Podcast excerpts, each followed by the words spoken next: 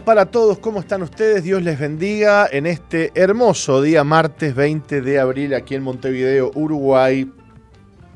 Contentos y agradecidos a Dios por esta oportunidad que tenemos de estar con ustedes, de acompañarles, de bendecirles en el nombre de Jesús, de traer en este día aliento de esperanza, de fe y de gozo a tu vida a través del mensaje de la palabra de Dios. Esa palabra que nos ha sido dada para fortaleza, para bendición, para alimento de nuestra alma. Jesús dijo, yo soy el pan que descendió del cielo y ese pan en este día quiere traerte alimento, quiere traerte vida, quiere traerte gozo, quiere traerte paz en medio de las tormentas que vivimos, en medio de los problemas que estamos atravesando. Bueno, felices y contentos de estar aquí nuevamente en el programa. Les contamos que bueno, nuestro apóstol se sigue recuperando muy bien, Nati este, gracias a Dios, pero bueno, todavía este, tiene para algunos días más de descanso, para quedar pipí cucú, dijeran, este, aquí en Uruguay, dijéramos aquí en Uruguay, este, y por eso es que no lo estamos viendo por aquí por la radio. Hay gente dice, ¿qué pasó con el apóstol? No, nada,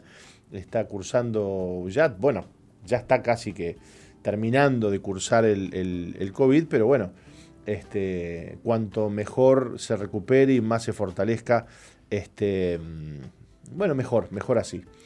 ¿Cómo anda Nati? ¿Qué le pasó? Muy buenos días, pastor. ¿Le puso, le entró alcohol en los ojos? Ay, sí, tanto alcohol que estamos poniendo por aquí. Muy buenos días, pastor. Buenos días a toda nuestra audiencia, que estamos felices, contentos de poder acompañarles eh, en este día. Y, bueno, como tú decías, estamos agradecidos a Dios por, por un día más de vida y por tener salud, ¿no? que hoy por hoy es algo tan valioso. Bueno, por un lado, contentos y por otro lado tristes. Este, ayer lamentablemente eh, falleció el apóstol Iván Romanowski, del cual ya hemos hablado en algún momento, y bueno, sus hijos, su hija especialmente hizo una publicación ayer acerca de, bueno, del fallecimiento de su papá por COVID. Este, había tenido una, una leve mejoría, estaban muy contentos los médicos que lo atendían, unos reportes bastante favorables, pero de repente, este, bueno, se complicó la cosa y ayer nos enteramos de que, bueno, lamentablemente, eh, lamentablemente para, para, nosotros, para su familia, por supuesto, que ya no le verá por aquí, pero eh, alegría para él, eh, que era un hombre que amaba a Dios con todo su corazón, que le servía, un hombre muy alegre, que contagiaba esa alegría, esa esperanza, ese gozo, siempre rodeado de gente, de música, de coritos, de bueno, de, todo lo lindo que tiene el Evangelio y le vamos a llevar en la memoria así, de esa manera, ¿no? Como un hombre que, predicó el Evangelio hasta sus últimos días, que, que, viajaba bastante cuando se podía, llevando la palabra, visitando lugares, visitando iglesias, siendo de mucha bendición para mucha gente. Y bueno, así le vamos a recordar con esa alegría, quienes lo, lo conocimos, este, siempre nos sacó una sonrisa siempre con, buen ánimo, nunca lo hemos visto ni desanimado, ni, triste, ni agobiado, ni enojado, jamás. Yo al menos las veces que lo visité en su casa, este, nunca lo vi, triste ni mal, al contrario, siempre de buena onda, siempre feliz, siempre contento, aún en, en, los peores momentos, este, con una palabra, con una esperanza, con gozo, con alegría. Bueno, así lo recordamos a Iván Romanowski, un amigo realmente. Y, bueno, lamentamos su pérdida, ¿eh? lamentamos su pérdida realmente. Este, pero bueno, nos gozamos por otro lado, Nati, que sabemos que los cristianos eh, partimos de aquí y nos vamos derechito con el Señor. Así es. ¿Eh? Eh, si te parece, le damos la bienvenida a las emisoras asociadas. Por supuesto. Saludamos a Preferencia 95.1 en el departamento de Salto, Piedra Alta 105.5 en Florida, Radio FM Centro 102.7 en Durazno, Radio Bles 88.3 en San Juan, Argentina. Saludamos a todos aquellos que nos siguen por medio de la página que es www.soe.com.uy y aquellos que nos siguen también por medio del Facebook que es MBTV. También saludamos a aquellos que se conectan a partir de las 4 de la madrugada. Y bueno, si en el día de hoy te gustaría enviarnos un mensaje que te animamos, te alentamos a que nos envíes tu mensaje de texto o de WhatsApp, podés hacerlo al 094-929-717 y si estás en el exterior anteponiendo más 598-94-929-717. Bueno, buenísimo y vamos a estar compartiendo con ustedes estas, estas dos horitas de, programa en el que creemos que, Dios va, va, a hablar y va, va a bendecir eh, nuestras vidas, Nati, como siempre, como siempre, con esa esperanza de saber que si el Señor está en medio de nosotros, Él va a obrar, Él va a traer esperanza y Él va a traer vida a nuestros eh, corazones. Así que bueno, esperamos la comunicación de la gente durante el programa y bueno, queremos irnos a, compartir algunas, algunas noticias. A veces no son las más alentadoras, pero bueno, queremos ver un poquito cómo, eh, cómo estamos con el, tema, con el tema COVID por aquí por Uruguay. Le contamos que el reporte diario ha dado que, bueno, eh, eh, dice así, indica que este lunes, o sea, ayer, se realizaron 11.273 test que evidenciaron 2.297 resultados positivos, lo que significa un descenso del total de casos activos que se situaron en 28.758, eh, fallecieron 63 personas, eh, por el número total de, de decesos es de 1.971 a la fecha hay 519 personas en cuidados intensivos. Em, bien, por otro lado, Juan Fagundes, la creación del delito de peligro es de corte absolutamente fascista. El abogado penalista Juan Fagundes criticó este lunes el proyecto de ley aprobado en Comisión de Constitución y, Legislación del Senado que crea el delito de peligro y sanciona con hasta dos años a quienes generen peligro por incumplir normativas sanitarias. La creación del delito de peligro es de corte absolutamente fascista, dijo Juan Fagundes a Montevideo Portal, luego de plantear en 970 Noticias de Radio Universal sus cuestionamientos a la modificación al artículo 224 del Código de Proceso Penal, que días atrás fue aprobada en comisión. Para Fagundes, presidente de la Asociación de Abogados Penalistas, es un error inventar un delito en estas circunstancias y para este momento. De todas maneras, Fagundes aclaró que es una postura personal y que la asociación aún no ha definido posición. Si bien se han cometido muchos, eh, muchas desobediencias, me parece que la vía del delito y la, y la privación de libertad, la posible condena a un sujeto por no cumplir con una norma sanitaria de tipo administrativo es totalmente nefasto dijo el abogado al noticiero y agregó, no va a solucionar nada más allá que tener delincuentes en un plano de situaciones que tienen que ver con la salud. Es contradictorio en sí mismo. El nuevo delito no sería de daño, sino de peligro. El Frente Amplio no votó el proyecto en comisión. Contra los jóvenes, lo peor de todo es que por lo que hemos visto, lo más común es que estas aglomeraciones o fiestas suelen ser en reuniones de jóvenes, entonces otra vez va a caer sobre los jóvenes la, punición de su conducta. No tiene nada que ver con la salud, esto es derecho penal y condenar a una persona, entonces tratar de mezclar una cosa con otra es algo, bueno, horroroso. Bueno, lo que estamos leyendo es esta, esta noticia, bueno, que tiene que ver con eh, la modificación de este artículo 224 del Código Penal que lo que pretende es, y bueno, dar una sanción más dura a aquellas personas que em, generen lo que sería ahora este peligro, por decirlo de alguna manera, así es el término que ellos inventaron o crearon, y que eh, penaliza, fíjate vos Nati, hasta con dos años de prisión, dice aquí, ¿no? Si no me equivoco. Sí, de tres meses a a dos años. Entonces, claro, hay todo un debate muy fuerte porque eh, ¿quién, va, ¿quién va a decidir qué es peligro? Por ejemplo, va una persona de un barrio humilde al hospital a hacerse un, un test, ¿no? ¿No? Va al hospital. Bien, le hacen el test, sale positivo. Bien, la persona vuelve a su casa. ¿En qué vuelve?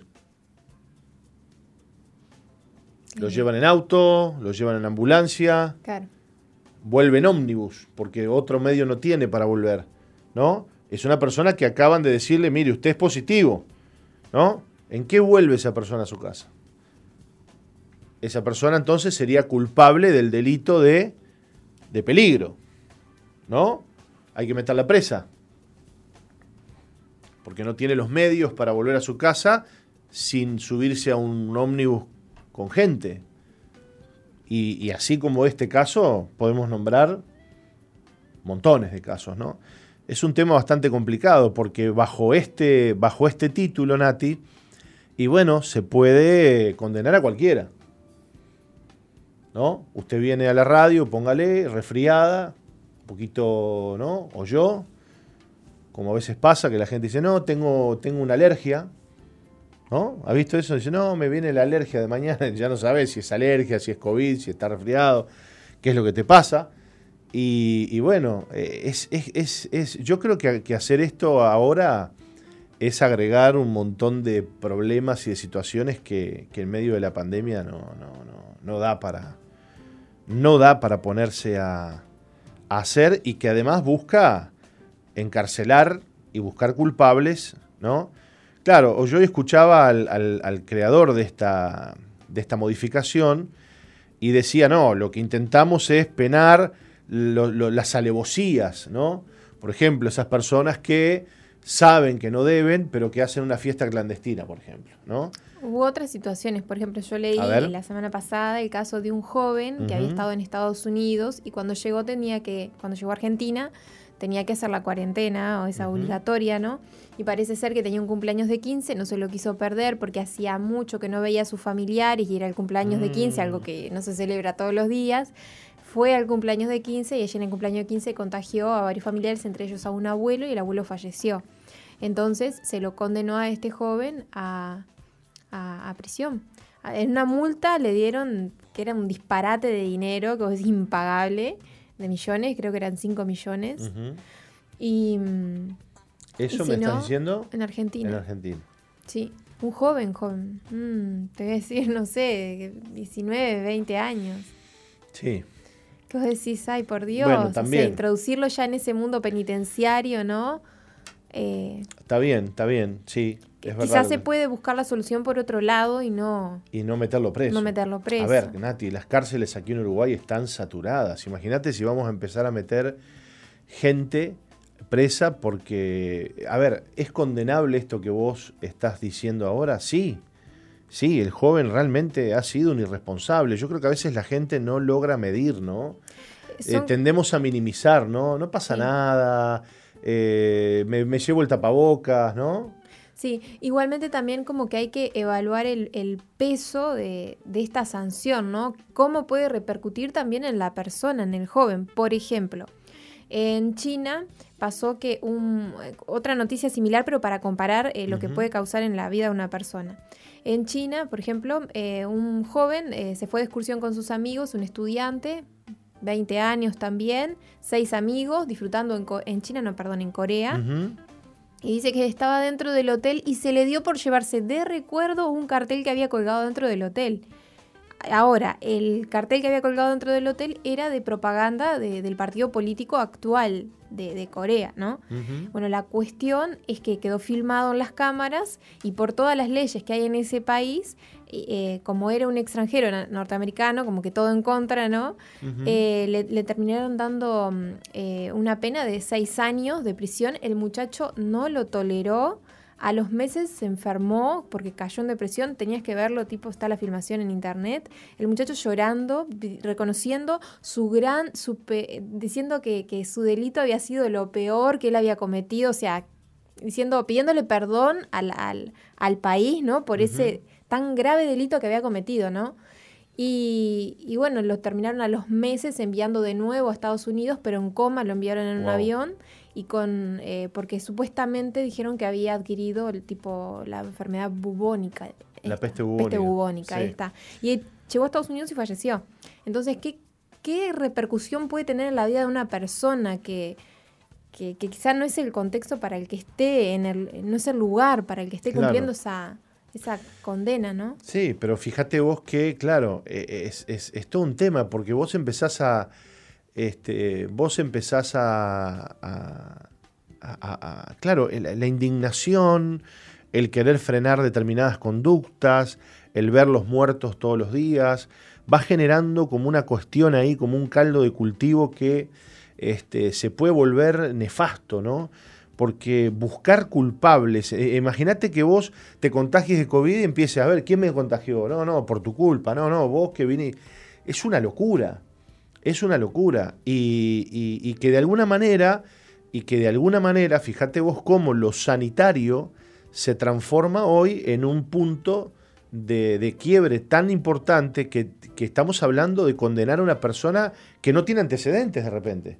Nunca delinquió, nunca robó, nunca hizo nada, un trabajador, un estudiante, un joven, lo que sea, y que puede terminar preso, como decías vos, sufriendo terribles consecuencias para su propia vida. Claro, después está la otra contraparte, que es la que vos acabas de contar, de ese joven que de forma irresponsable dice, bueno, voy igual al, cumpleaños 15, me pongo el tapaboca, no pasa nada, y termina contagiando a, varias personas y, gente muere por el contagio de ese joven. Entonces, claro, es complicado, es complicado. Yo entiendo la postura de quien está proponiendo esto, que lo que pretende es darle un marco de dureza a la irresponsabilidad de algunas personas que parece no importarles este, el cuidado de los demás, pero por otro lado vos decís, che, ¿es para tanto?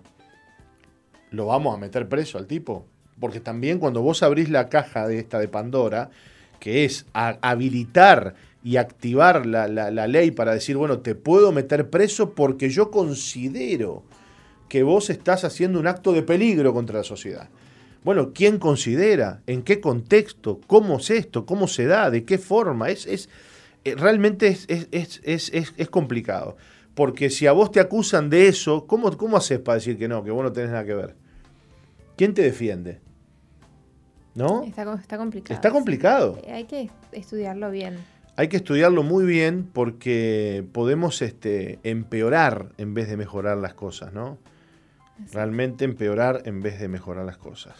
Me parece que este proyecto ya ha sido aprobado en la comisión del Senado. Sí. Con varios votos de la coalición multicolor. Vamos a ver cómo continúa. Bien. Em, por otro lado, léame esta noticia de eh, paquete de medidas a nivel social laboral productivo. Bien, esta es una noticia que hemos obtenido subrayado.com. Dice eh, que mm, la conferencia de prensa será hoy a las 19 y 30 horas en el edificio anexo de la Torre Ejecutiva. La ministra de Economía, Azucena Arbeleche, fue la encargada junto al ministro de Trabajo Pablo eh, Mieres de redactar el conjunto de medidas que el gobierno anunciará en esta jornada. Arbeleche y Mieres se presentarán esta noche junto a los ministros de las carteras de Industria y Energía energía y minería, desarrollo social y turismo. Eh, muchas de estas medidas estarán orientadas a las pequeñas y medianas empresas afectadas por las restricciones aplicadas en el mes de marzo. Los sectores que se apuntarán son turismo, deportes, cultura, espectáculos, eventos y educación, según dijeron fuentes del gobierno al diario El País extender plazos de los pagos de, impuestos, exoneraciones en algunas tarifas públicas y seguro de paro parcial son algunas de las principales iniciativas. Parte eh, de estas ayudas se pagarán con el Fondo Coronavirus. UTE es uno de los servicios que tendrán algún tipo de subsidio, dijeron fuentes del Poder Ejecutivo a la diaria se irán aplicando en forma escalonada mientras se monitorea el avance de la pandemia. En algunos sectores, como el turismo, se hicieron consultas con referencias eh, al sector. No habrá subsidio en principio, ya que los empresarios solicitaron consideración en impuestos fijos. Los principales son el impuesto al patrimonio y el impuesto a las rentas de las actividades económicas. En la víspera, el presidente Luis Lacalle Pou reflexionó sobre el tema. Eh, lo que hará es asistir dentro de lo posible con recursos de los uruguayos a esta gente que ha quedado al costado del camino no nos apuntamos ningún otro mecanismo. Así que bueno, estas serán, eh, y hoy se conocerán quizá un poquito de forma más detallada las medidas que tomará el gobierno. Perfecto, perfecto. Por otro lado, hay polémica por jornales solidarios. El informe del país señala que un tema a considerar en el futuro inmediato es el esquema de jornales solidarios que se aplican Maldonado y en que los beneficiarios reciben un subsidio a cambio de trabajos diversos. El tema fue comentado por la calle Pou en la víspera durante su presencia en la playa La Graciada con motivo del 19 de abril. La propuesta, dijo, es impulsada por los intendentes blancos. El mandatario dijo que hay un planteo formal para contar con 15.000 beneficiarios. Eh, los jornales solidarios, que todavía no es un asunto resuelto, será para que la gente pueda llevar un plato de comida a su casa y al mismo tiempo le devuelva algo a la comunidad con unas horas de trabajo. Apenas se mencionó el tema, algunos referentes del Frente Amplio criticaron la iniciativa. Uno de los voceros fue el ex ministro de Desarrollo Social y actual senador socialista Daniel Olesker. En nota con la diaria dijo estar absolutamente en contra de las contraprestaciones. Según Olesker, las prestaciones consisten en una canasta de 2.900 pesos o le suben 50% de la tarjeta de Uruguay Social. Se preguntó si a cambio de esto se les va a requerir que hagan trabajos. El senador reflexionó, preguntó a las micro y medianas empresas qué les exoneraron que les exoneraron el aporte patronal por dos meses, ¿también les van a pedir una contrapartida? ¿A los proyectos de inversión que declaren de interés nacional y los exoneran los impuestos también les van a pedir una contrapartida? No. Me parece absolutamente fuera de lugar y agregó otra vez la misma lógica ideológica. Si les damos algo a las personas más pobres, hay que pedirles algo a cambio. No hay que darles para que coman, para que vivan y protejan a sus familias. Bueno, esta polémica que se genera en torno a los jornales solidarios, que bueno, como leíamos recién en la noticia, este, desde el gobierno se planteó esta iniciativa para dar un jornal y aparte, claro, este, hubieron declaraciones de que bueno, se les va de alguna manera a pedir que traten de devolver con algunas horitas quizás de trabajo comunitario esta ayuda y bueno, este, Olesker salió a decir que por qué se les iba a exigir a ellos que devuelvan cuando hay mucha gente a la que se, se les exonera y no se les devuelve este, absolutamente nada, ¿no? ¿Qué opina usted del tema? Y mira, pienso ahora rapidito, ¿no? En su momento cuando lo leí dije tiene razón, pero por el otro lado las grandes em, empresas, ¿qué le están dando al país? Le están dando fuentes de trabajo. Hay que asumir la responsabilidad de una gran empresa, me parece, ¿no? Hay que ponerse en el lugar del empresario también, ¿no? Hay que, hay que asumir, ¿eh? Y, no todos están dispuestos. Entonces estamos muy cómodos. Muchas veces queremos recibir sin dar nada a cambio. Bueno, pero ves cómo nuevamente la, ideología política este, y de pensamiento es la que termina afectando a la decisión. ¿no? Por un lado tenemos a Olesker, que es del Frente Amplio, y dice, no, al pobre hay que darle sin pedirle nada a cambio. ¿no? Y este gobierno, que es un gobierno de derecha y blanco, dice, no, le vamos a, a dar, pero le vamos a pedir algo a cambio. ¿no? Eh, Me entonces, parece que está bueno. ¿Cómo? Me parece que está bueno. ¿Sabes por qué? Porque el que tiene por algo tiene. Y al que, está, el que es pobre está bueno porque sacarle esa mentalidad de pobreza, esa mentalidad de no puedo, esa mentalidad de bueno, para tener algo también hay que pagar un precio, es verdad, en la vida es así. Y sí, bueno, es, es el asistencialismo contra este, el, el exigirle a las personas que de alguna manera puedan colaborar este, en función de lo que se les está dando. Yo, yo creo que, yo creo que contra, contrario a humillar a la persona por decirle, mirá, te doy esto y dame una mano con esto, yo creo que de alguna manera es dignificar a la persona, ¿no? Que la persona sabe que el gobierno le está dando una ayuda, pero, che, no me la estás dando gratis, ¿no? Te la devuelvo. Entonces, no es que me, me mantenés vos a mí, sino que yo te devuelvo lo que me estás dando. Y yo creo que eso le hace bien a la persona los múltiples beneficios que se genera en la persona cuando, cuando devuelve también. Pero y, por pero y saber que no te están dando el, mm. dinero en vano, que vos lo estás pagando, que vos lo estás devolviendo con tu laburo. Eso dignifica y hace sentir bien a la gente, ¿no? que la persona salga un par de horas y haga algo, ¿no? Y lo sacás del contexto, del entorno, lo pones a hacer algo, se le abre la mente a la persona, lo pones en contacto con otros. Todo eso. Eh, y quién te diga que hasta no le abrís una puerta de trabajo porque esa persona que laburó bien, que lo hizo bien, che, mirá que este anda bárbaro, uy, vamos a contratarlo, pum, pam. Cuando quiera acordar, decir, mirá, te vamos a poner acá, fijo. O sea, cuando vos estás ahí ya haciendo algo, ya estás eh, expuesto a la oportunidad. Así es. Ahora, si estás en tu casa esperando que te traigan la platita, que te caigan la tarjetita, que, que te llenen la tarjeta. Que te llenen la tarjeta. Para ir a gastar y solo gastás, gastás, gastás. ¿No? Sí. Bueno. es una postura muy cómoda, digamos. Es una postura cómoda y es una postura letal. Mm. Es una postura letal. Y es la postura del comunismo, ¿no? el, esa ayuda, esa, dar esa ayuda sin pedir absolutamente nada a cambio. ¿Qué? ¿El pobre, digo yo, no es capaz de poder hacer algo? ¿O porque es pobre es inútil? ¿Verdad que no? No, no. Yo digo, pero personas que están en... Eh, como esta persona que está haciendo este comentario, ¿no? Bueno, sí, Olesker. ahí está. Eh, Olesker que fue, eh, que fue, escúcheme, este, fue ministro de Desarrollo Social. Yo digo, pero acaso, eh, no, no tienen al alcance ejemplos de otros países, cómo han prosperado, cómo han sacado a la gente de, los de, la pobreza, por ejemplo, Estados Unidos, ¿no? Abriendo fuentes de trabajo, poniendo a la persona al alcance del trabajo, ¿no? Eh, y cómo otros países, como ejemplos de otros países, por ejemplo Cuba, Venezuela, eh, han sumergido a la gente en la pobreza, ¿no? Por darle ese asistencialismo. Exacto. Entonces, los ejemplos los tenemos al alcance, o sea, pero bueno, a veces eh, son temas ideológicos que hay detrás, ¿no? A veces te puede la ideología, ¿no? Así es, así que bueno. Sin pensar, sin razonar, sin ver lo que le puede hacer bien a la gente. Y es lo que también atrae votos, ¿no? el dame. También eso. Hay toda una cuestión ideológica detrás. Yo pensaba, bueno, ¿qué quiero ganar con esto? Y, sí, tenemos una. Por un lado, la oposición defiende su ideología y va a ir en contra de todas las medidas que el gobierno quiera tomar, porque además el gobierno, a ver, este, no es que no está dando, ¿no? Mm. Estamos hablando de que está dando, decir, bueno, te voy a dar un jornal solidario. Y a cambio, me vas a dar un par de horas, ¿no? Así dice la noticia, un par de horas de trabajo. Escúcheme. bueno, muy bien, nos tenemos que ir a la pausa, Nati.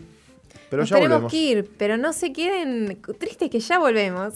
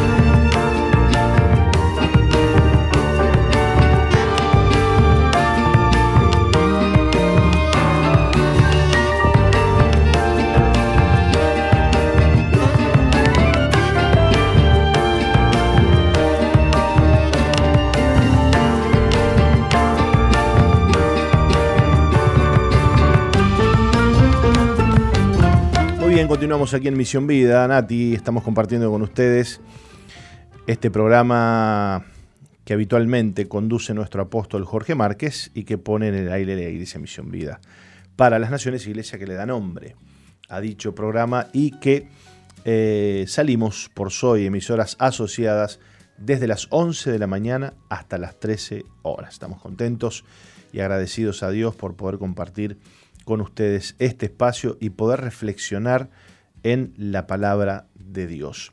¿La gente tiene cómo comunicarse con nosotros, Nati? Así es. Pueden escribirnos al Facebook de MBTV, que tenemos el chat abierto. Ya tenemos algunos mensajitos por allí. Y si no, también al 094-929-717. Le cuento antes de que pase al, tema de los mensajitos, que estuvimos escuchando el tema Somos Libres de la banda Misión Vida. Este tema ya quedó colgado allí en, el grupo que tenemos en Facebook, que es Misión Vida 2.0. Y en el grupo de Facebook MBTV nos escribía Rosa Villasante, eh, nos saludaba, Mónica Sala nos comentaba el trabajo dignifica a la persona, hablando de lo que comentamos en el de lo que compartimos en el bloque anterior. Eh, nos dice estoy a favor del trabajo y no que le regalen eh, de, y no de que le regalen el dinero en canasta o como sea sin ningún esfuerzo. Carmen Delgado dice estoy de acuerdo que la gente trabaje a cambio, las personas se sienten valoradas y útiles. Bárbaro, bárbaro. Bien, Lindos mensajes. ¿Algún otro mensajito por allí? Por el momento les alentamos a que nos escriban, estamos con el chat abierto. Muy bien. Quiero que vayamos a Génesis 22, 16 y dice, por mí mismo he jurado, dice Jehová, que por cuanto has hecho esto y no me has rehusado tu hijo, tu único, eh, eh, bendiciendo, te bendeciré y multiplicando, multiplicaré tu simiente como las estrellas del cielo y como la arena que está a la orilla del mar, y tu simiente poseerá las puertas de tus enemigos. En tu simiente serán benditas todas las familias de la tierra, por cuanto obedeciste a mi voz. Después que Abraham hubo pasado la prueba de no negarle a Dios su único hijo Isaac, se abrieron los cielos y Dios lo bendijo. Abraham era pues un hombre totalmente rendido a Dios, completamente sometido a Él y sin nada que pudiera llamar suyo. Pero no era rico este hombre, tenía siervos, ovejas, camellos, ganado, bienes de toda clase, además tenía su esposa, sus amigos, y lo que era mejor aún tenía a Isaac su hijo. ¿Cuál era el secreto espiritual de Abraham? Tenía de todo, pero nada era suyo. Este es el secreto, la dulce teología del corazón que se aprende en la escuela del renunciamiento. Después de esta amarga pero bendita experiencia, creo que las palabras mí y mío adquirieron otro significado para Abraham. El sentido de posesión que ellas conllevan había desaparecido de su corazón. Las cosas se habían ido para siempre no tenían lugar en su corazón. El mundo podía decir, Abraham es rico, pero él sabía que nada de eso era, era posesión propia. Sus tesoros verdaderos eran internos y eternos. Sin duda alguna, eh, que el hábito de apegarse a las cosas materiales es uno de los más dañinos de la vida hábito que por ser tan natural pasa muchas veces desapercibido, pero sus resultados son desastrosos. Con frecuencia negamos dar nuestros bienes al Señor por temor de perderlos, especialmente cuando dichos tesoros son miembros de nuestra familia o amigos queridos. Pero no tenemos razón para abrigar tales temores. Nuestro Señor no vino para destruir, sino para salvar. Todo lo que encomendamos a su cuidado está seguro. La verdad es que no hay nada que esté realmente seguro si no se lo entregamos a Él. Las verdades espirituales se aprenden a través de la experiencia. Si queremos conocer las bendiciones de Abraham, debemos sentir en carne propia su angustia. El viejo hombre que hay dentro de nosotros no se rinde ni muere, ha de ser arrancado de nuestro corazón como se arranca una mala hierba adherida a la tierra. Es necesario extraerlo con dolor. Debe ser expelido del alma de la misma manera que Jesús echó a los mercaderes del templo. Por nuestra parte debemos resistir la tentación de tener lástima de nosotros mismos, uno de los pecados más reprensibles de la naturaleza humana. Tarde o temprano Dios nos someterá a esta prueba, cuando él le pidió a Abraham que sacrificara a Isaac, el patriarca no sabía que Dios lo estaba probando. De igual modo, a cualquiera de nosotros puede llegarnos la prueba en cualquier momento. Entonces, no habrá más que una sola alternativa y todo nuestro porvenir dependerá de la elección que hagamos. Si deseamos conocer a Dios en una creciente intimidad, debemos renunciar a todo deseo de autocomplacencia. ¡Wow! Qué buena lectura, qué buena, qué buena enseñanza, qué eh, hermosa reflexión. Esto está escrito por Tozer. Les recomiendo los libros de este hombre, son, son eh, eh, extraordinarios, muy, pero muy buenos. Bueno, estamos reflexionando en cuál era el secreto espiritual que tenía Abraham, ¿no?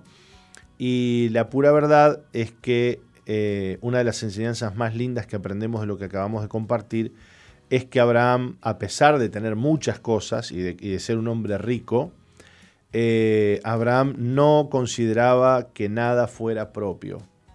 Y yo creo que esto fue, eh, esto, esta enseñanza o este aprendizaje, Nati, que tuvo Abraham, Dios lo fue enseñando paulatinamente a él, ¿no? Porque fíjate que Dios primero le dice, bueno, vete de tu tierra y de tu parentela. Bueno, ahí empezamos, ¿no? La renuncia. Ahí empezamos a renunciar. ¡Wow! De mi tierra y de mi parentela. Eh, la renuncia a, lo mío, al mí, de mi tierra, de mí. Mi familia, mi tierra. Bueno, empezamos ahí, ¿no? A la tierra que yo te mostraré. Fíjate un hombre que tenía su tierra, que tenía su familia, este, salir a caminar hacia dónde. Porque no es como ahora que vos decís, bueno, mirá, andate a, qué sé yo. Dígame una ciudad, dígame algo, a ver usted. Le puedo decir, eh, Salto, 600 kilómetros. Pone, ahí está, la gente de Salto que nos está escuchando. Andate a Salto, como el pastor Mario y la pastora Nati, que el Señor lo llamó a Salto y se fueron a Salto, ¿no? Así es. Este, pero cuando, cuando Dios lo llamó a Abraham, este, no le dijo, andate a, andate a tal ciudad. No le dio un lugar específico. No, a la tierra que te mostraré. Vos primero arrancá. Y después yo te voy a decir a dónde te voy a, te voy a establecer. Fuertísimo, ¿no? Este, así que bueno, ahí empezó el primer desprendimiento de, Abraham. Pero, como nos pasa a todos, Nati, nos desprendemos, pero siempre llevamos alguna cosita, ¿viste? ¿Y qué se llevó Abraham? La familia, al el sobrino. Al sobrino. Si Dios le había dicho, vete de tu tierra y de tu parentela, ¿para qué te llevas al sobrino? Y bueno, lo que pasa es que lo quería mucho, era como un hijo para él, porque Abraham no tenía hijos, pero este Lot era como un hijo para él, lo quería mucho, Lot lo quería a él, dijo, tío, yo me voy con vos, yo solo no te dejo, no, pero Dios me dijo, vete de tu tierra, y el sobrino empezó a convencerlo al tío, tío, yo vos no te dejo, vos sos como un padre, y usted ha visto esas conversaciones. Imagínese esas conversaciones, hasta que Abraham le dijo, bueno, nos vamos. Y empezó el lío. Aquello que parecía muy prometedor, el tío y el sobrino, este, una maravilla, un hijo, este, una compañía, una ayuda, empezó a ser un lío y un tropiezo porque los pastores se peleaban entre ellos, porque Lot tenía sus animales, este, Abraham tenía los suyos, y un día Lot dijo, mira, tío, esto no da para más, este, aquí los pastores se pelean, y le dijo, bueno, está bien, elegí la tierra, vos elegí, yo no, lo que vos me dejes yo voy, le dijo Abraham.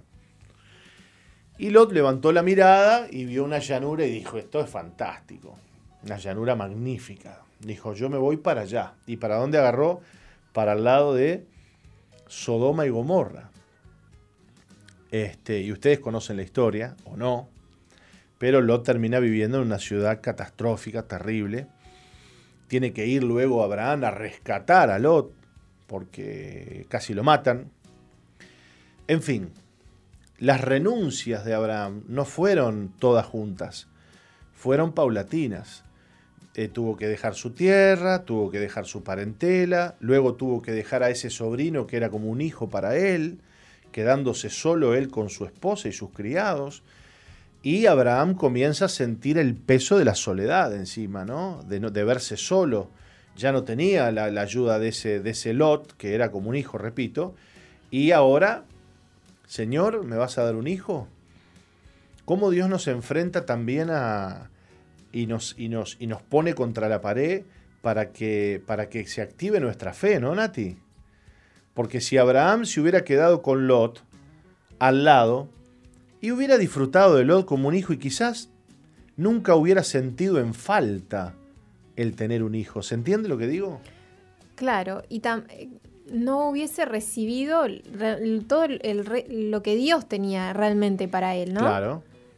Mm, eso nos pasa muchas veces a las personas que nos aferramos a los lugares, al lugar donde estamos, como que, ¿no? Y nos, nos da como ese miedo de soltar, cuando Dios te pide que sueltes algo, te da miedo de soltar eso, de soltar lo conocido por irte a lo desconocido. ¿Podemos decir entonces que Dios me despoja para darme lo verdadero? Y yo creo que sí, y, pero pasa en muchas áreas, no solamente en... Eh, se ve en el cumplimiento de lo que Dios tiene para darnos, de, de sus promesas, sino también a nivel laboral o empresarial. le pasa a los empresarios también. Tenés que, para empezar un negocio, muchas veces te metes en un campo totalmente desconocido, pero es necesario esa actitud de accionar, de desprenderte, de meterte en ese campo desconocido. Y bueno, llevándolo al ámbito cristiano y, de los creyentes, eh, muchas veces es necesario entrar a ese lugar desconocido y aferrarse a, las palabras y a las promesas de Dios para, para alcanzarlas, ¿no? Y como tú decías, se necesita de esa fe, ¿no?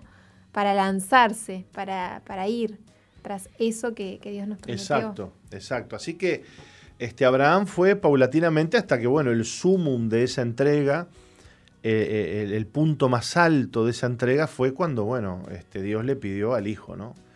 Primero fue su descendencia, sus padres, sus, hermanos, su familia, su tierra, luego su sobrino y por último Dios le pide a Abraham que le dé el, tesoro más preciado que era su único hijo este, Isaac. Y bueno, y como ustedes saben, Abraham accedió a darle, no discutió con Dios, pero Abraham tenía fe y sabía que el Señor le iba aún a levantar de los muertos, porque lo que Dios le estaba pidiendo era que sacrificara a su único hijo. ¿eh? Era un acto terrible. Recordemos que el sacrificio era una forma de adoración este, en la que, bueno, se sacrificaban animales, se sacrificaban sobre un altar este, y se daban ofrendas al Señor y el Señor estaba diciendo a Abraham, mirá, tráeme a, tráeme a tu hijo Isaac y ponémelo arriba del altar y sacrificalo, que corra la sangre. ¿Mm? Qué fuerte, ¿no? Sí, obvio. Sí, sí. Lo cierto es que eh, Abraham levanta el cuchillo para, para, dar, para matar a su hijo, literalmente, y Dios lo frena. Y le dice, Abraham, he visto tu corazón, he visto tu corazón, este, detente. Y Dios frena la mano de Abraham y le dice, eh, mira a tu costado y había un, un carnero trabado en un zarzal que terminó siendo la ofrenda, ¿no? Me imagino que este, Isaac respiró, ¿no? Este, hoy ¿no? Hoy no es mi día, dijo. Pero imagínate qué prueba para Abraham y qué prueba para Isaac, porque hablamos mucho de Abraham. Decimos, sí, Abraham entregó, entregó, ¿e Isaac qué? ¿Qué pensaría el, niño, no? ¿Qué pensaría? Estaba consciente. Sí, claro, no, era que le dio una pastillita para dormirlo, ¿no? Claro. Este, ahí estaba el niño mirando cómo su padre este, alzaba su mano contra él por pedido de Jehová. Eh, bueno, lo bueno es que esta historia termina bien porque Isaac se convierte en un gran hombre de Dios y yo creo que ese día Isaac aprendió una gran lección y la gran lección es que vio a su padre amando más a Dios que a él mismo. ¿Se entiende? Claro, sí, sí. Vio a su padre amando más al Señor que a la vida de su propio hijo. Y, eso lo tendría que hacer Isaac después, ¿no? Es que cuando el Señor tiene cosas grandes para nosotros, nos va a, demandar, siempre nos va a demandar. Eh, y, saco el cosas grandes, lo saco, no olvídese que lo dije. A todos Dios nos demanda que le amemos a Él en primer lugar. Cuando no le amamos a Él en primer lugar, empiezan los desajustes en la vida empiezan los problemas. Hay mucha gente que termina eh, perdiendo aquello que no le quiere entregar al Señor. ¿no? Em, a veces pensamos que si se lo damos a Dios lo perdemos. Y la pura verdad es que es al revés. Si no se lo damos al Señor lo perdemos. El único que puede preservar lo que nos da es Dios. lo que Dios nos da en nuestras manos se pierde lo que Dios nos da en manos de, de, otros se pierde, pero en las manos de Dios no se pierde nunca. Por eso es que cuando Dios te pide algo, no te lo está pidiendo para que vos lo pierdas. Y me viene a la memoria el joven rico, Nati. ¿Qué hubiera pasado con ese joven si le hubiera obedecido al Señor? ¿Te lo imaginás? ¿Quién diga que no se hubiera transformado en uno de los discípulos de los apóstoles del Señor? ¿Quién diga que Dios no le hubiera devuelto este, multiplicado todo lo que él le iba a dar a los pobres. Eh, sin embargo, este joven tuvo miedo y dijo, si yo le entrego esto al Señor, lo voy a perder y no estuvo dispuesto a perder. Y esa es una de las razones por las que muchas veces no le entregamos a Dios nuestros hijos, no le entregamos a Dios nuestra familia, nuestro matrimonio, nuestros seres queridos, porque no estamos dispuestos a perder. Pero lo que pasa es que tenemos mal el concepto. Cuando lo entregamos a Dios no lo estamos perdiendo, lo estamos ganando. Abraham entregó a su hijo a Dios y lo ganó. Y lo ganó. Qué importante ser conscientes de eso, de lo que tú decís, ¿no? Pero realmente ser conscientes, ¿no? Y que Dios se revele a nuestras vidas en este día, ¿no?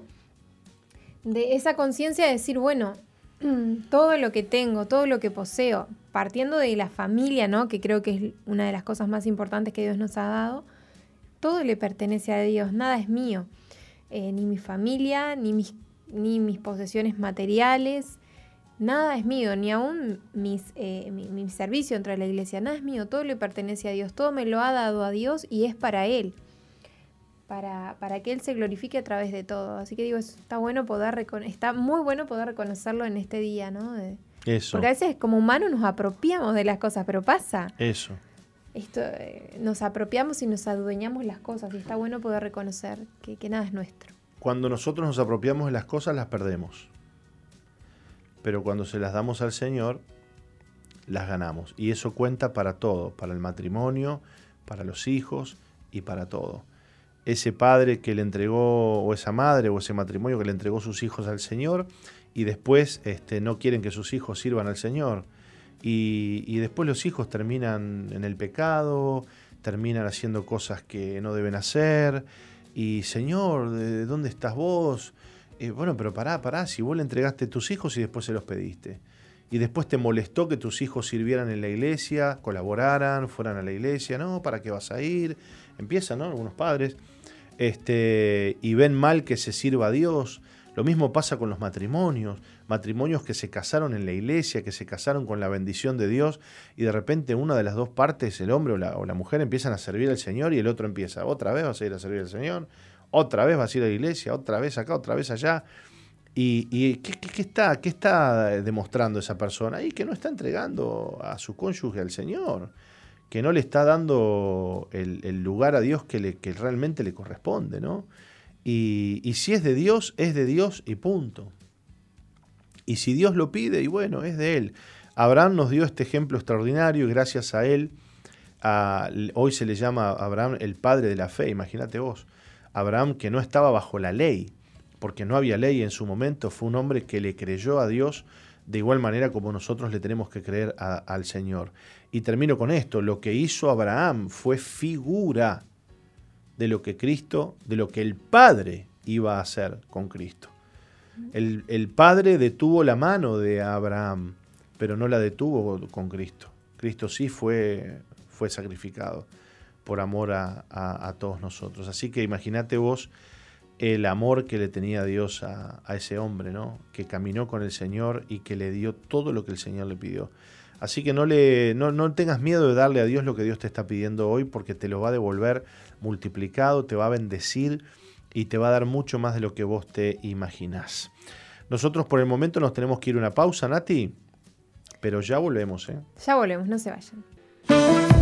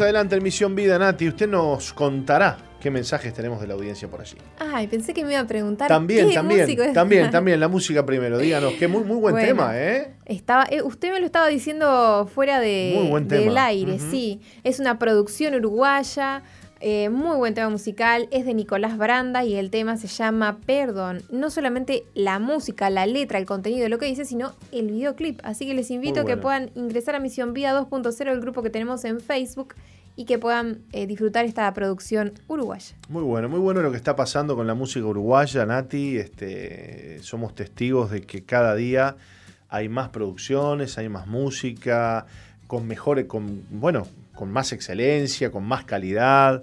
Y eso realmente nos pone muy, pero muy, muy contentos. ¿eh? Qué lindo. Y poder compartirla acá en el programa también está buenísimo. ¿no? Y que la gente conozca eh, que desde Uruguay está saliendo un nuevo canto, una nueva música, para, para la gloria de Dios, por supuesto, ¿no? Así Bien, es. ¿cómo hace la gente para comunicarse con nosotros? Y, y si ya tenemos alguna otra, algún otro mensajito, Nati. Tenemos algunos mensajitos. Bueno, pueden escribirnos al 094-929-717, ya está el número allí en pantalla. Y si no, anteponiendo más 598-94-929-717 si estás en el exterior. Nos saludaba eh, Carlos Baldi y su familia desde Tarariras. Nos dice Dios les bendiga. Eduardo dice... Em, les escucho desde Tacuarembó, un gran abrazo, Pastor Martín y a toda la audiencia y eh, al apóstol una pronta recuperación. Eh, luego tenemos otra persona preguntándonos por la noticia que compartimos en el primer bloque, donde, bueno, em, eh, se estaba evaluando en el, en- por parte del gobierno de dar tipo una ayuda, eh, ya sea tanto por aumentar el ingreso en la tarjeta eh, de, ayuda, del, creo que era del Mides, ¿no? Em, a cambio de em, un- una contribución de su parte en lo laboral, ¿no? Vendría a ser así, ¿no? Bueno, no se sabe todavía, Todavía bien. no se sabe, se está evaluando. Nos preguntan acá en el mensajito a dónde pagan el jornal. Pueden pasar la dirección, por favor. Eh, por favor, soy Lole de la Costa y estoy buscando empleo. Desde ya, muchas gracias. Esa información realmente no la tenemos, ¿no? Pero seguramente en el medio, en los medios, en el se va a estar ampliando. Estaban hablando de que eran alrededor de 15.000 este, salarios eh, que le dicen solidarios o jornales solidarios, Así es. este, que bueno, habría que ver cómo, cómo puede acceder la gente a ellos, ¿no? Este, y que a cambio se iba a pedir, bueno, algún, algunas horas de, algunas horitas de, de- trabajo, pero todavía no, no, no hay más información acerca del tema, parece que es un proyecto que se está por, por, por, por lanzar y bueno, este, cuando tengamos más información lo vamos a estar compartiendo. Ahí está. Otra persona nos dice, relacionado al primer bloque, se ve que causa un poco de polémica, dice, la cárcel va a tener que ser grande para tantas Y faltas. Imagínate vos. Y después otra persona nos decía em, que bueno, que, que- que con multas se podría resolver el tema de, de que las personas eh, violen las, las normas, ¿no? De la- Bueno, sí, la cuarentena. sí, también, también, también. El tema que, claro, no pongan esas multas este, astronómicas que después las tenés que pagar con cárcel, porque no, no, no, no, no, no hay manera de, claro. no hay manera de, de- de pagar esas multas. Bueno, les abrimos la, abrimos la comunicación, Nati, para que la gente nos, nos contacte. Así es, 094-929-717. Y si estás en el exterior, anteponiendo más 598-94-929-717.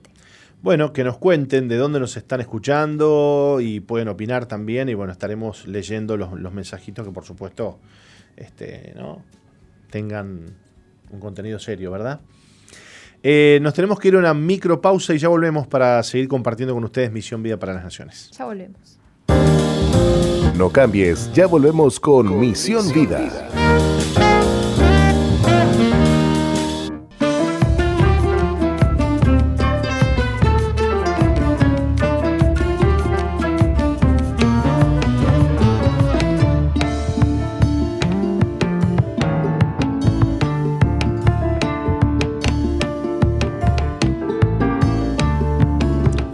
Bien, continuamos después de esta pequeñísima y breve pausa. La gente se puede comunicar con nosotros. ¿A qué número, Nati? 094-929-717 y si estás en el exterior anteponiendo más 598-94-929-717. Buenísimo. ¿Algún mensajito más tenemos por allí? No. Estamos esperando. Estamos esperando. Bueno, bárbaro, bárbaro. La gente se puede comunicar con nosotros a este número y también eh, puede chatear con nosotros a través del chat que tenemos en la transmisión de Facebook, ¿verdad? Así es, que lo tenemos abierto. Buenísimo. Bueno, muy bien. Estábamos hablando acerca de eh, cómo Abraham tuvo que entregar eh, su, vida, sus, su familia, sus bienes, cómo Dios le fue pidiendo paulatinamente todas las cosas que representaban algo importante para la vida de Abraham. Y Abraham eh, respondió a Dios con un sí siempre. No es que no le haya costado, ¿no? No es que, no es que eh, todo lo que Abraham dio lo dio sin, sin costo alguno. Por supuesto que, que costó, pero fue obediente y esta obediencia trajo mucha bendición. ¿Sabes, Nati? Que cuando nosotros entregamos algo a Dios, eh, no solamente estamos eh, siendo bendecidos nosotros, sino que también con nuestra entrega otros son bendecidos. Siempre nuestras entregas, aunque parecen personales, y aunque son un trato personal con el Señor, y aunque muchas veces se dan en torno a la intimidad, porque no, no son cosas que a veces uno salga a publicar, Dios me pidió esto, Dios me pidió lo otro, pero muchas veces terminan siendo, o mejor dicho, siempre, terminan siendo en beneficio de las demás personas. Así que las entregas que vos puedas hacer hoy al Señor, eh, acordate de esto, van a terminar en beneficio para otras personas. Y se incluye aquí tu familia, y se incluyen aquí, eh, bueno, tus seres queridos, se incluyen aquí eh, las personas quizás a las que Dios te va a llamar a predicar, a compartir el Evangelio, tu testimonio, tu vida.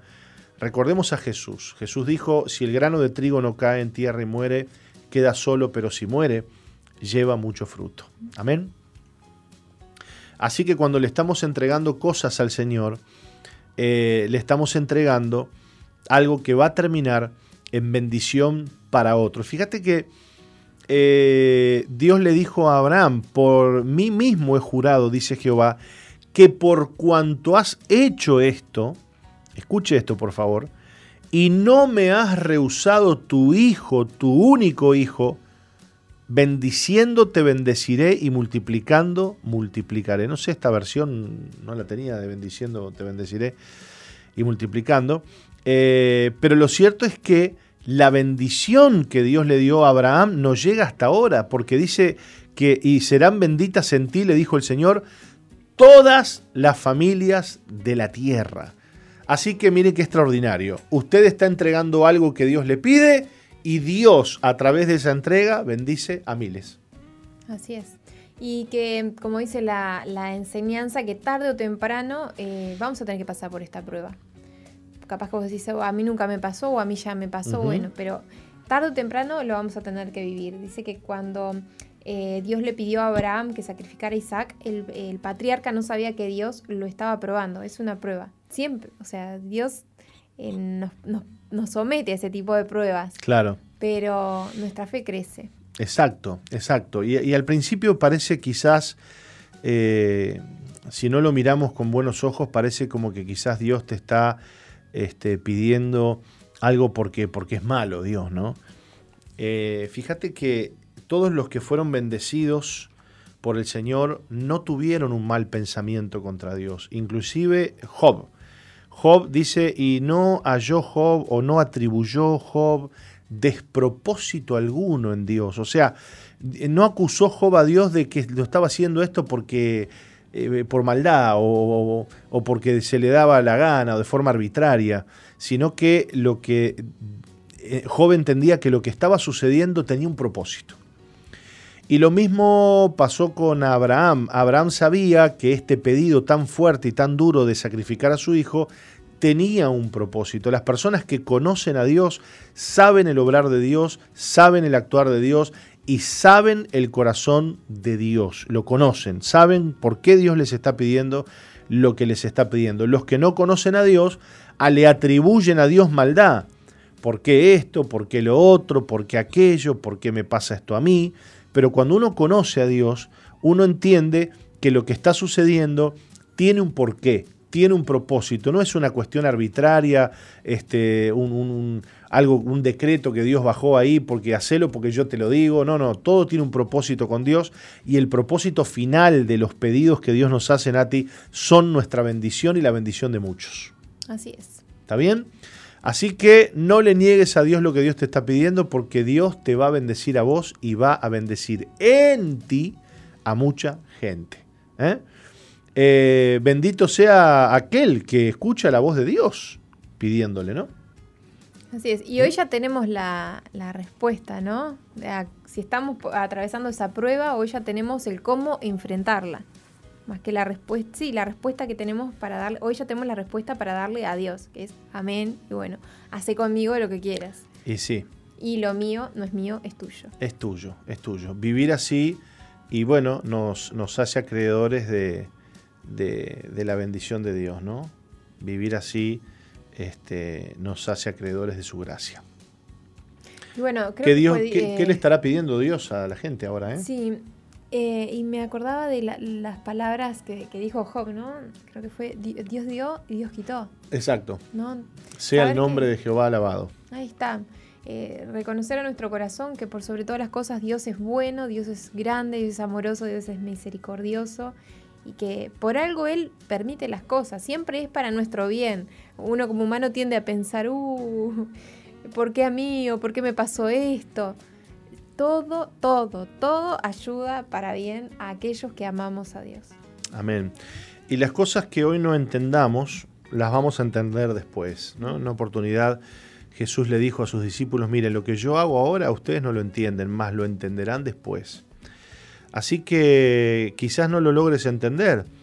Pero fíjate vos una cosa, ¿no? A veces decimos, bueno, pero Dios me está pidiendo esto y, esto y lo otro. Y, si, y si Dios a través de lo que te está pidiendo te está librando, te está librando de perderte, te está librando de que te alejes de Él, ¿por qué será que Dios le pidió a Abraham a su único hijo? Bueno, por varias cosas. Creo yo la, la más importante porque esa, esa ofrenda iba a terminar en bendiciones para él y para muchos. Y lo otro es que al pedirle Dios esa ofrenda a Abraham, Dios estaba asegurando el corazón de Abraham eh, para con Dios. ¿Por qué? Porque muchas veces hay cosas que Dios nos da que nos representan algo muy caro para nuestra vida, algo muy fuerte para nuestra vida. Por eso es que hay bendiciones que no nos van a llegar este, cuando nosotros se nos antoje, sino que nos van a llegar cuando estemos listos. Porque si no estamos listos, las bendiciones nos van a aplastar, nos van a alejar del Señor. Así que muchas veces Dios te da una bendición, pero luego te la pide. ¿Y por qué te la pide? Para, para no perderte. Porque Dios sabe que esa bendición es tan cara para vos, es tan, tan importante, que si Él no te la pide, te pierde. ¿No? Así que que nada ocupe el lugar de Dios. Ayer hablaba con una muchacha que, está pasando un momento muy difícil y, y, que en su momento había puesto a su marido en primer lugar y hoy estaba sufriendo un montón de cosas. ¿Cómo sacarlo a Dios del primer lugar nos termina metiendo en situaciones este, de mucho dolor? Pero hay veces que no nos damos cuenta de esto y, como no hay una mm, como no hay una consecuencia inmediata, el ahora, el ya, lo seguimos postergando y, seguimos viviendo de esa manera con Dios en un, lugar, en un segundo lugar o en un tercer lugar, pero luego, eh, luego comenzamos a vivir las consecuencias de esas malas decisiones. Y lo que, lo que ocupa el lugar de Dios va a caer. ¿eh? todo lo que usted ponga en el lugar que a Dios le corresponde lo va a perder, porque Dios no comparte su lugar ni su gloria con nadie. Así que le voy a dar un consejo, humilde desde aquí. Nunca ponga a su esposo en primer lugar. Nunca ponga a su esposa en primer lugar. Nunca ponga a sus hijos en primer lugar. Si usted quiere perder a sus hijos o a su familia o lo que usted quiera perder, póngalo en el primer lugar y va a ver cómo lo va a perder porque ese lugar le corresponde a Dios. Esas personas dicen, no, porque yo, mis hijos, mis hijos y mi familia, ay Dios mío. Yo tiemblo porque el primer lugar no es para nuestros hijos, no es para nuestra familia, no es para nuestro cónyuge, es para Dios. Y Dios tiene que ocupar ese lugar. Y por debajo de Dios ponga lo que quiera. Pero que Dios esté, bueno, tampoco lo que quiera, ¿no? Pero este, tiene que haber un orden. Y el orden es que Dios va en primer lugar. Y después, si usted quiere poner a su cónyuge, quiere poner a sus hijos, hágalo. Pero en primer lugar tiene que estar el Señor. Así es. ¿Mm? Muy bien, nos tenemos que ir a la pausa de las doce y media, Nati, pero con alegría nos vamos y con alegría volvemos. No se vayan. Sigue al apóstol Jorge Márquez en su fanpage en Facebook, Jorge Márquez.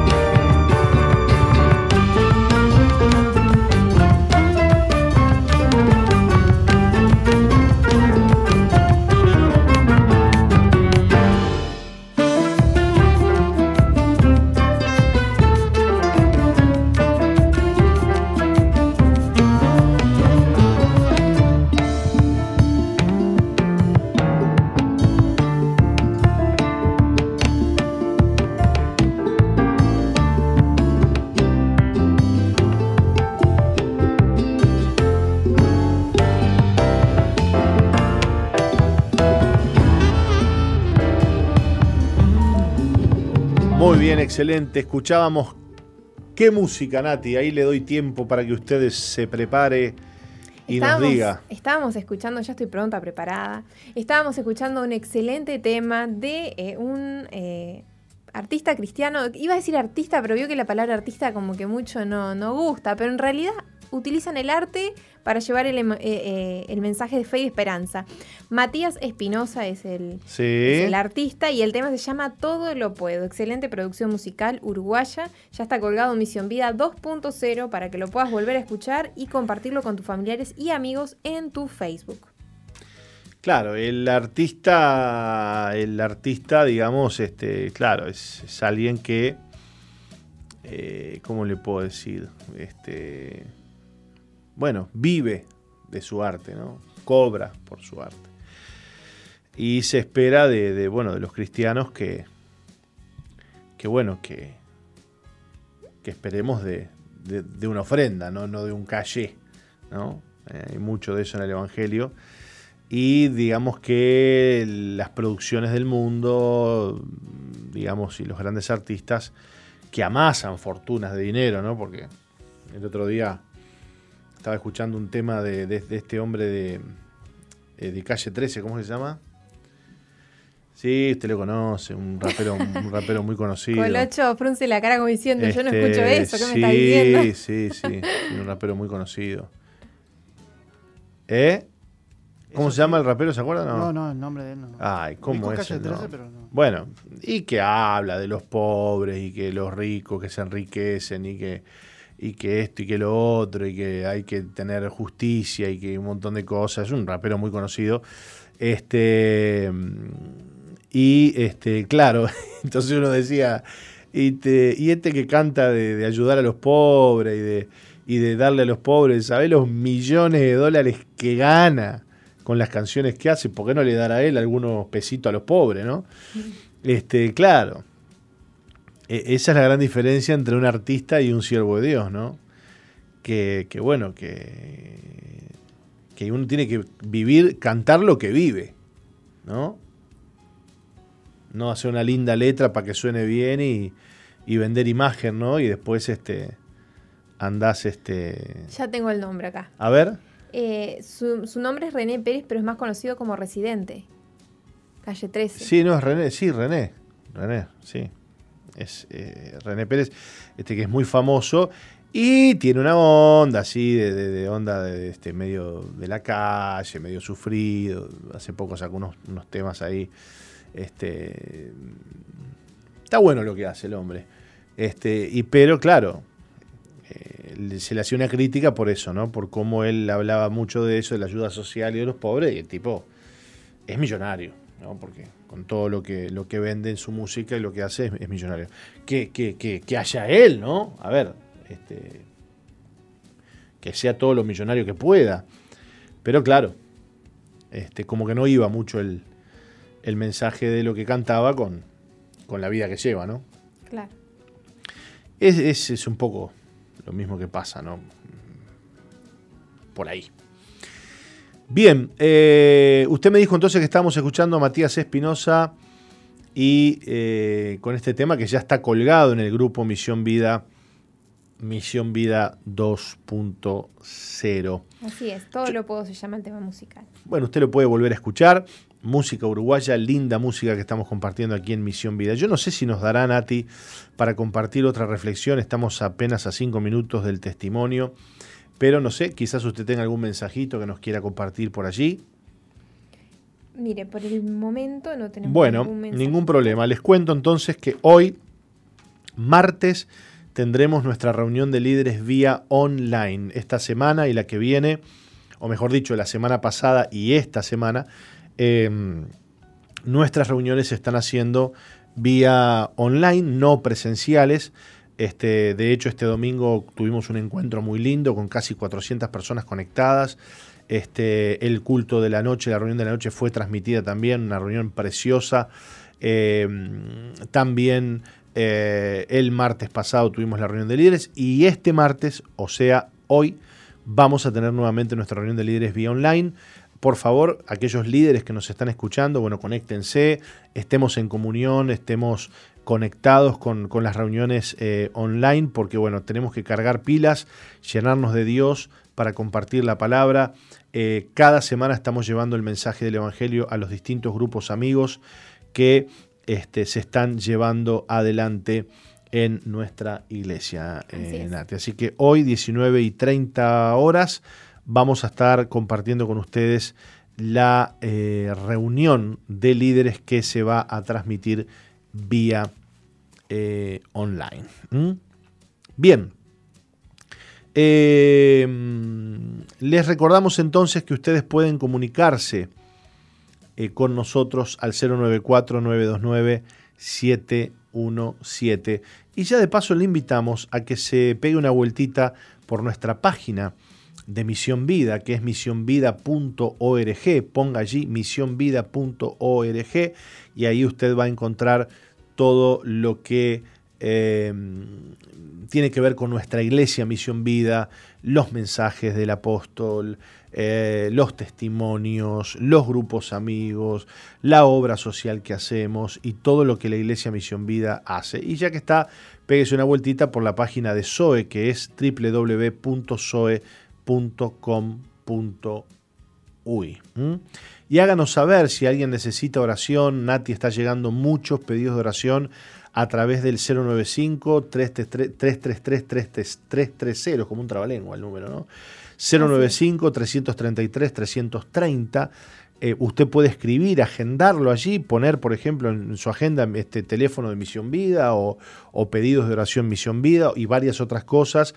Y usted puede mandar pedidos de oración, este, porque de hecho estamos orando cada mañana los pastores con nuestro apóstol que le digo que, no falta nunca las oraciones de las 6 de la mañana. ¿eh? Las hacemos vía WhatsApp.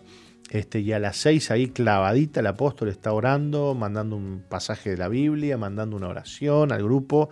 Este, no, no ha dejado nunca de orar aún en medio del COVID. ¿eh? Este, realmente admirable. Y ahí este, bueno, oramos por los distintos temas y también oramos por este, las necesidades que la gente nos presenta a través de este número que acabo de mencionar, que es el 095 333 330. Allí usted puede escribir un WhatsApp y decir, soy fulana de tal, fulano de tal, y quiero pedir oración por esto, por esto y por aquello. Y con toda esa lista, con toda esa lista y esas peticiones, estamos orando este, cada mañana para que Dios toque, para que Dios obre, para que Dios sane, para que Dios bendiga. ¿Mm? Así es. Muy bien, nos vamos a ir a una muy, muy breve pausa, pero cuando volvamos vamos a compartir el testimonio del día de hoy. Estará con nosotros Jimena Fernández contándonos cómo el Señor le ha cambiado la vida. Volvemos. No cambies, ya volvemos con Misión, Vida.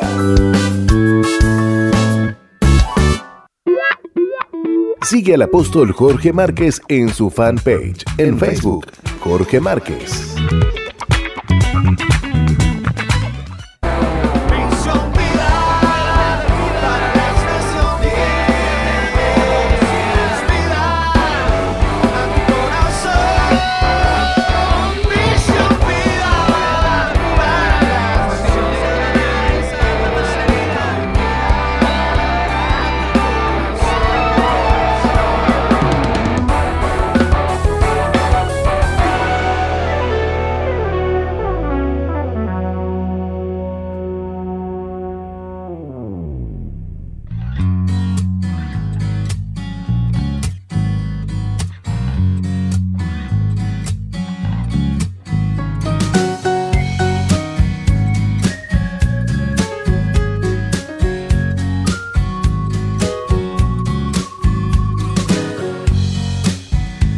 Que no mencionamos, Nati, es que en esta oportunidad y en esta semana los testimonios van a ser desde la ciudad de San Juan, Argentina. Así que nos alegra muchísimo poder recibir testimonios desde nuestro anexo allí en, San Juan, Argentina, eh, que lleva adelante nuestro querido y amado pastor Andrés González con su, junto a su esposa, la pastora Laura, a quienes enviamos un saludo muy especial, un abrazo grande. Está con nosotros Ximena Fernández. ¿Cómo estás, eh, Ximena? Bienvenida. Hola, buen día. ¿Cómo están? Bueno, bien. ¿Y vos cómo estás? Bien, bien. Muy bien. Un poco nerviosa, pero todo bien. Ah, no se haga problema. No se haga problema que habrán unas 2, 3 millones de personas escuchándola, más o menos. Este, no, hay ningún, no hay ningún problema. Este, le vamos a pedir a Nati que, nos lea tu historia. Bien.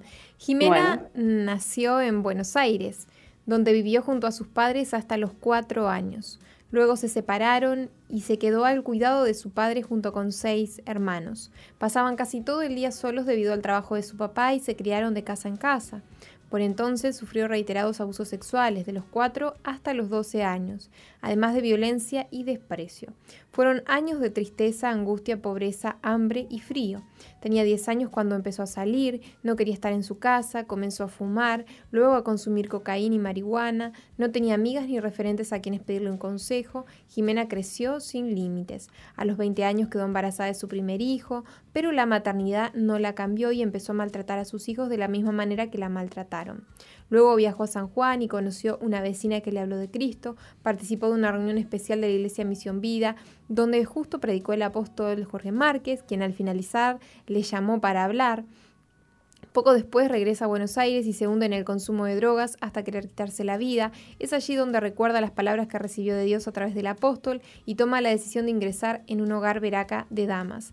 Desde ese día, Cristo empezó una obra completa de restauración en su corazón y en el vínculo con sus hijos, su madre y todo su entorno. Hace dos años que no consume ni fuma, hoy anhela formar una familia y seguir adelante en los planes de Dios para su vida. Bueno, Ximena, qué, historia fuerte, ¿no? Eh, lo que has vivido con apenas 31 años. Eh, contanos, contanos la parte fea y por qué pensás que, que tu vida dio ese giro tan fuerte, tan difícil. Eh, ¿Qué cosas afectaron tu vida en tu niñez? Y yo creo que fue un poco el, criarme sola con mis hermanos. Eh, y mucho lo que me afectó fue la, la, falta de amor en la niñez, ¿no? Creo que eso fue, eh, yo me fui criando y siendo abusada, siendo muy introvertida, siempre eh, muy vergonzosa en la escuela. Y bueno, me fui criando así hasta que me fui poniendo muy muy fría, ¿no? Claro. Eh, yo tenía mucho rechazo, eh, estaba, estaba al cuidado de mis hermanas, pero ellas eran chicas, o sea, la mayor tenía 12 años cuando eh, nos quedamos prácticamente solos y, no, no, era lo mismo el amor de una madre que, que el de, tu, de que criarte entre hermanos. Claro. Entonces, bueno, fui, fui, fui, fui creciendo así, eh, muy cerrada, y bueno, y agarré la calle. Lo primero que hice fue agarrar la calle, empezar a tener amistades malas, ¿no? Y salir a, bailar, yo siempre creyendo que estaba bien. Y bueno, y al nunca tener amor, se te acerca un chico, te da una caricia y, vos vas y te tirás como de cabeza, porque eh, al no tener nunca amor, agarras cualquier cosa que se te cruza en la calle. Entonces me fui eh, criando así eh, en la calle, empecé a fumar, empecé a, fumar marihuana, a probar. Yo decía, bueno, pruebo, a probar esto, a probar lo otro. Y no tenía límites, no tenía quien me diga, no, es por acá, no, es por allá. Y hasta que crecí, ¿no? Y y me vine para San Juan y bueno, y ahí es donde tengo mis dos hijos, conozco al papá de mis hijos, una relación muy frustrada porque eh, con él era insultos, golpes mm. y no, no, nunca pude llegar a nada, nunca llegamos a nada con él. Así que bueno, crié mis dos hijos y le empecé a, mostrar a ellos todo lo que yo viví de niña, ¿no? Claro. Los retaba, era dura con ellos en el momento de, de la crianza, de cuando era ella chiquito. En un tiempo estuve acá en San Juan, estaba muy mal. Eh, me había quedado prácticamente sola con mis dos hijos. Bueno, y ahí es donde conozco a esta chica y me lleva a la iglesia. Sí.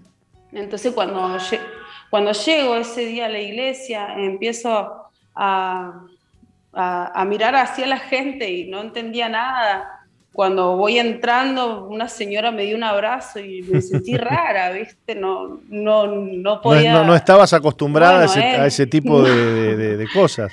No, no, no. No, era algo diferente. Entonces veía que todos estaban contentos y levantaban las manos y yo decía, ah, no, yo me voy acá. Entonces. Están todos locos. Y bueno, y mi amiga me decía, sí. Están todos locos, decían. Bueno, entonces, y bueno, y el puto estaba el apóstol y hace un llamado. Y mi amiga me empuja a andar, porque yo no podía dormir de noche, eh, tenía insomnio, tenía muchos miedos, ya estaba prácticamente muy mal. Entonces eh, hace un llamado y cuando voy al altar, no sé, me pasó algo muy que no lo podía explicar con mis palabras, ¿no? eh, pude, él decía perdonar y, oraba por mí y yo me rompía en llanto y, no podía parar de llorar. Creo que nunca en mi vida lloré tanto. Wow. Y, él oró por mí y, le decía a los colaboradores, yo quiero hablar con esta chica. Y, y yo le decía a mi amiga, no, no, yo no quiero. Y me sacaron los, los niños que yo tenía y bueno, y andá. Y bueno, y él me dijo que iba a ser una sierva de Dios, que que, bueno, me, tiraba muy para adelante y yo todavía seguía muy incrédula. Entonces vuelvo a Buenos Aires, me voy con mis hijos sola eh, a vivir en una casillita y, y, cuando llego a Buenos Aires ahí fue donde empezó mis años de casi, yo estaba muerta en vida, yo consumía mucha cocaína, consumía muchísimo, en mi se, consumía y, y ya al punto de, era de, primero fin de semana, después llegó al punto que era todos los días y todo el día y mis hijos, ¿entendés? Yo los arrastraba a, una tristeza, a, tener una madre ausente, una madre que no estaba en sí.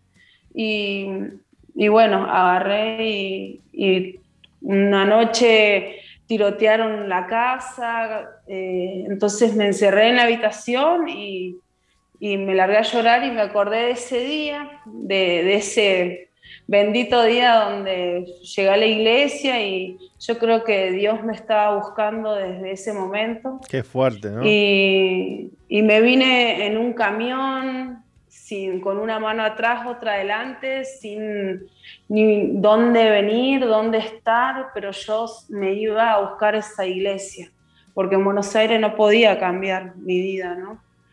Entonces llego a la iglesia y busco a mi amiga y bueno, y ahí llegué con abstinencias porque todavía yo consumía, eh, fumaba y ella hablaron y entré al hogar de damas. Te digo que me costó muchísimo, me costó muchísimo eh, adaptarme a chicas eh, que no conocía, una encargada que, me, hablaba de que sí había esperanza, de que podía salir adelante. Entonces dije, yo probé tantas cosas malas en mi vida y no voy a probar algo bueno y me tiré a la pileta. Y dije, bueno, acá y dejé todo, tiré todo a la basura y empecé una nueva vida cuando entré al hogar. Wow. ¿Te encontraste con, te encontraste con el Señor? Sí, la verdad que ahí em, empecé a experimentar lo que era el amor de Dios. Empecé a leer la Biblia, empecé a, conocer de Dios y los primeros, los primeros seis meses eh, era llegar a la iglesia y, llorar, y era llegar a la iglesia y seguir llorando. Y fue ahí donde Dios me empezó a sanar, empecé a restaurarme. Esto, esto no, no está bien, esto hay que cambiarlo. Y yo a la medida que cambiando mis dos hijos, hoy lo ves a mis dos hijos y, y no son los que mismo que entraron hace un año y medio al hogar. Ellos entraron aturdidos, ¿no? Con, eh, peleaban, eh, se golpeaban y, y, hoy en día son unos niños, la verdad que mi familia, mi familia que vive en Buenos Aires, parte acá en San Juan, no puede creer el cambio que, que, que di yo con, mis dos hijos mucha fe, mucha esperanza, aprendí, ¿no? Y bueno, salgo a la casa de amigos, salgo a, repartir alimentos, el servicio fue lo que me cambió, el, ir y hablar con otras chicas, el ir y decir, y, bueno, hablar y esperar una nueva vida, que, no, no, todo está perdido, que rindan. Y bueno, y entonces así, hoy, hoy en día me siento, verdad que con una familia, porque no me siento sola, porque tengo las chicas y nos reímos, llega el fin de semana, comemos todas juntas, nos ayudamos una a la otra, salimos a la plaza a pasear y estamos siempre unidas. Y yo digo, esto es una, una familia. ¿no? Qué lindo, qué lindo lo que nos estás contando. Hola. Ximena, ah, eh, qué lindo lo que nos estás contando y nos alegramos tanto de que, de que hoy tu vida eh, haya cambiado como lo, como lo ha hecho. Nos alegramos mucho Y, y, de saber que, bueno que estás sirviendo al Señor, ¿no? Que, que, que, no solo saliste de tu, de tu de tus problemas, sino que hoy ayudas a otros a salir. Sí, hoy, en día estoy, eh, es una pasión para mí salir y servir sin pedir nada a cambio. El otro día fui al hospital, cuidé a una señora, era algo todo nuevo para mí, ¿no? Cuidé a una señora, le di de comer a la boca y yo decía, hoy día puedo disfrutar de lo que hago, ¿no? Antes vivía la vida loca, ¿no? Pasaba el, día a día y hoy en día no, hoy en día me levanto, eh, estamos en el hogar, oramos con las chicas y la verdad que, bueno, que Dios realmente cambió mi vida. Qué lindo, qué lindo. Ximena, te mandamos un abrazo grande, nos gustaría seguir conversando, pero bueno, se nos ha ido la hora volando. Te mandamos un, saludo especial y, que Dios te siga usando.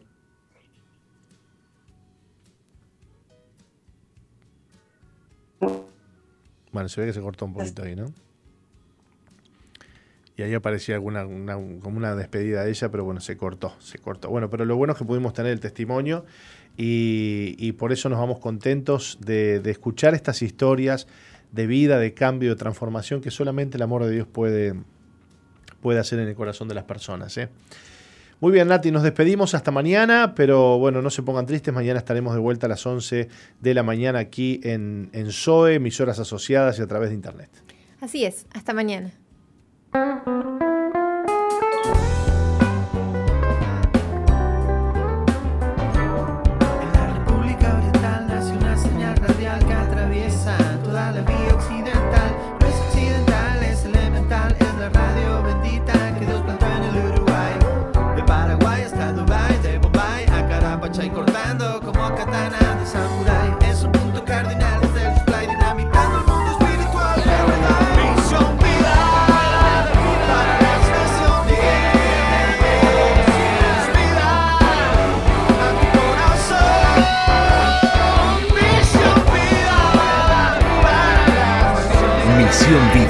la iglesia que Dios plantó en Uruguay para que juntos alcancemos lo imposible, presentó su programa exclusivo que conduce el apóstol Jorge Márquez.